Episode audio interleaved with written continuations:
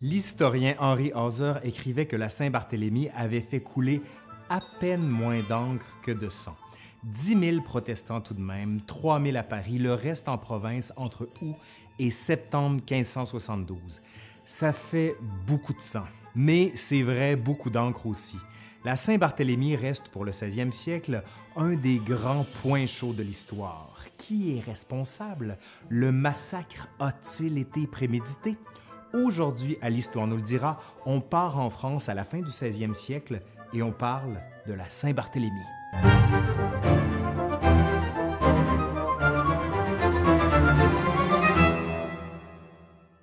Faut dire que tout est là pour un scénario d'un mauvais film noir, un mariage forcé, la violence des courtisans, peu de sexe, mais beaucoup de sang, beaucoup de luxe, la petite histoire, les grands drames, bref, tout est là. hein une histoire qui commence par un mariage et qui finit par un massacre. La trame d'une tragédie. D'ailleurs, il y a aussi une unité de lieu, de temps, et en tout cas, au début, ça commence à Paris dans la nuit du 23 au 24 août 1572. Mais commençons par le côté paillette. Hein? Suivez-moi. Le mariage entre Henri de Navarre et Marguerite de Valois le 18 août 1572. Somptueux, sulfureux. Si on veut des images, il faut prendre celle chez Chéreau, la reine Margot, les débuts notamment. Les mariés sont beaux, sont jeunes, tout est là. Alors pourquoi ce mariage? Pourquoi est-ce que Catherine de Médicis, la mère du roi Charles IX, donne sa fille à un protestant? Henri de Navarre. Son objectif est de faire la paix entre protestants et catholiques, car depuis 1562, la France est déchirée par de terribles guerres civiles. On les appelle les guerres de religion. Faut s'arrêter un peu sur ce point, car il contredit la légende noire de Catherine de Médicis. Catherine de Médicis est avant tout une femme de paix. Elle est persuadée qu'on viendra à bout du schisme par la paix, par la parole, la persuasion. C'est une évangélique, comme Erasme, comme Michel de l'Hospital, qui fut son chancelier. Elle n'est pas tolérante, donc le concept est anachronique.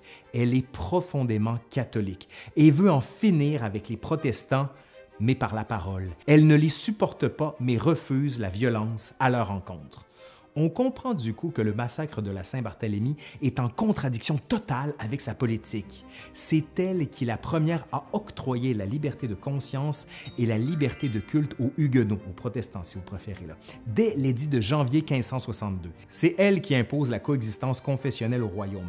Les protestants ont le droit de prier au faubourg, là, faut pas pousser, et bien sûr, on peut aussi acheter des offices. Évidemment, cette politique ne plaît pas à tout le monde, ni au pape, ni à l'Espagne, Philippe II, ni aux catholiques intransigeants de la France, la famille des Guises, des princes de Lorraine en tête, ni aux protestants les plus militants.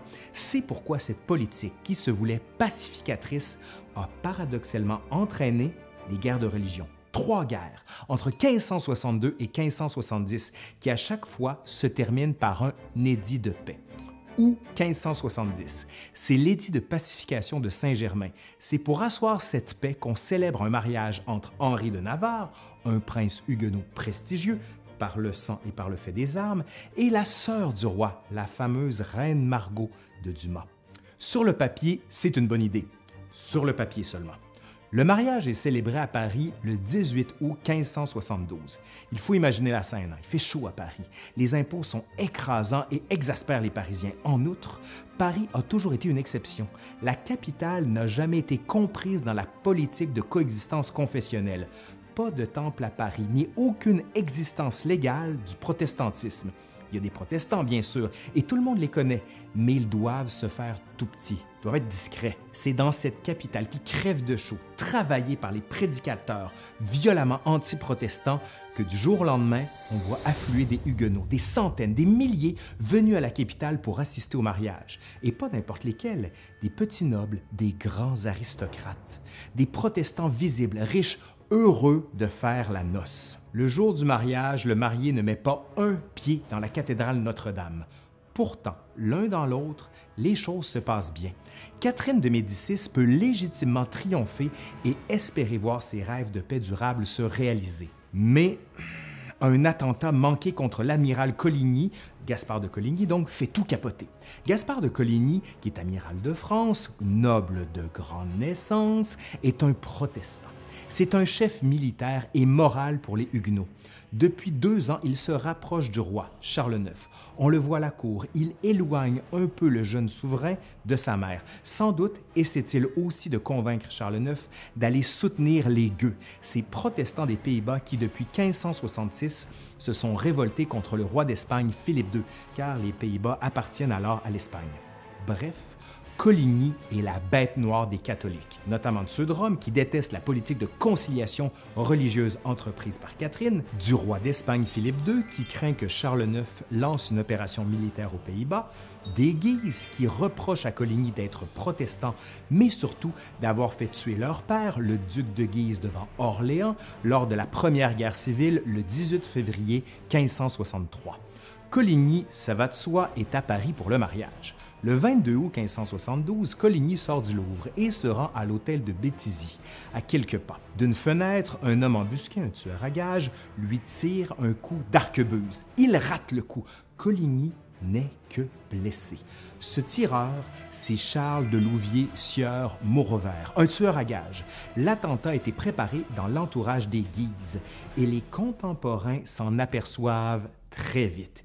Il est possible, mais on n'a aucune preuve directe que l'attentat ait été commandité par le roi d'Espagne, Philippe II. La vraie victime, c'est la paix.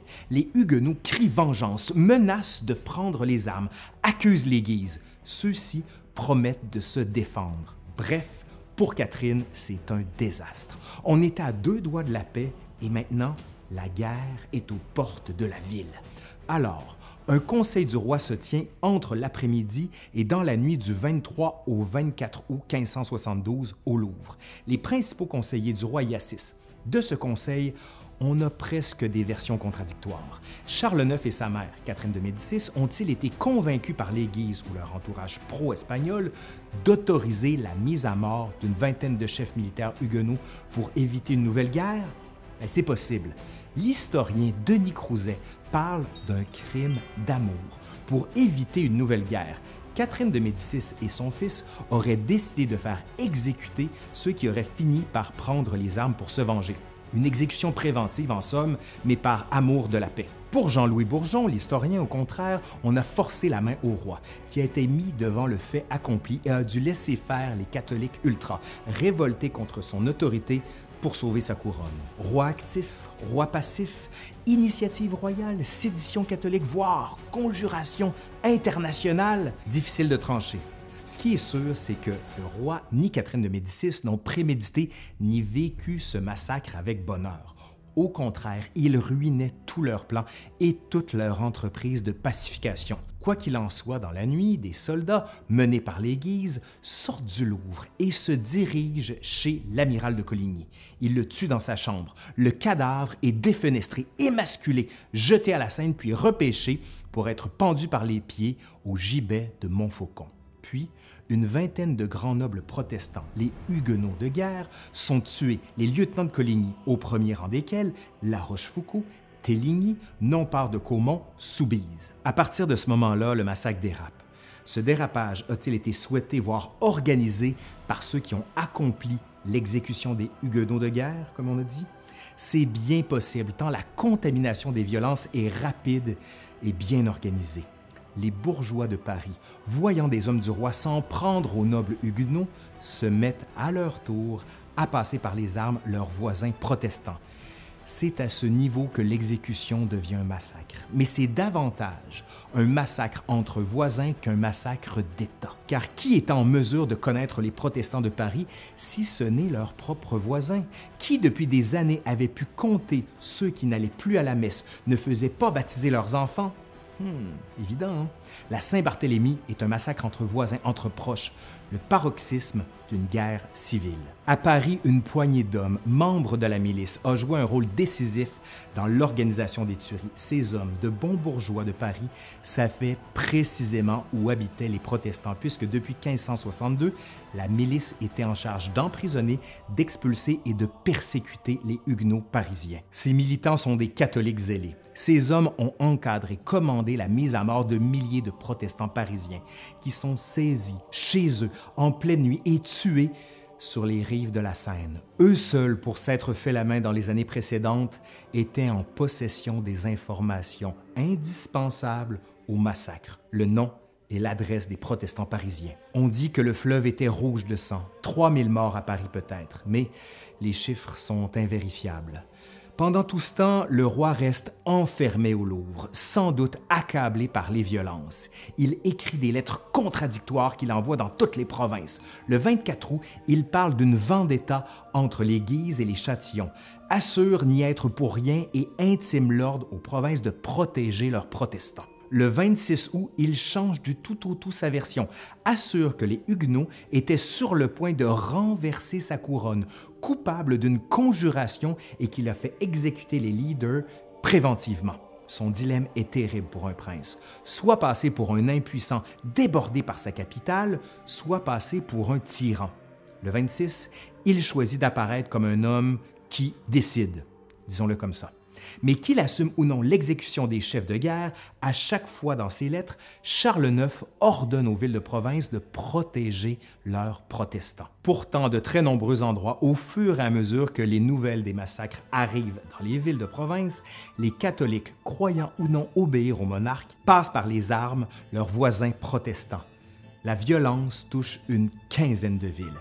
La première ville, Charité-sur-Loire, puis Meaux, Bourges ensuite, Orléans va suivre. On compte peut-être de 1000 à 1500 victimes égorgées et précipitées dans la Loire. Puis Angers, Saumur, Lyon, Troyes. On pourrait rajouter Rouen, Bordeaux, Albi, Gaillac. Tout ça est marquant et va saisir la France en entier. La Saint-Barthélemy n'est pas une journée, c'est une saison, disait Michelet. Le crime est impardonnable. Catherine de Médicis et son fils en ont porté la responsabilité devant l'histoire. Il est fort probable que Philippe II et le pape aient leur part de responsabilité dans le déclenchement des violences. Mais toutes les fautes, toutes les bassesses, toutes les faiblesses politiques venues d'en haut ne doivent pas faire oublier le rôle des voisins dans la mise à mort de leurs voisins à eux.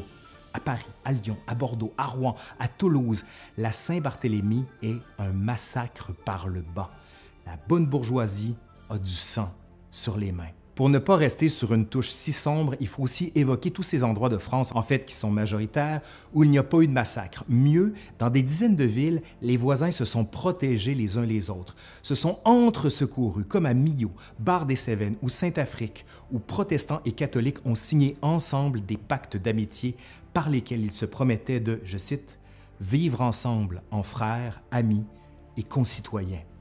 Bref, la Saint-Barthélemy, c'est plus complexe que ce qu'on nous a longtemps enseigné. Allez, c'est fini pour aujourd'hui. Merci à Jérémy Foy qui a rédigé cette vidéo, du moins le script de cette vidéo. Je vais d'ailleurs mettre les liens, toutes ses références, tout ce qu'il a écrit, ses articles, ses livres. Allez lire ça, c'est passionnant. Je suis Laurent Turcot de l'Histoire nous le dira et je vous dis à la prochaine.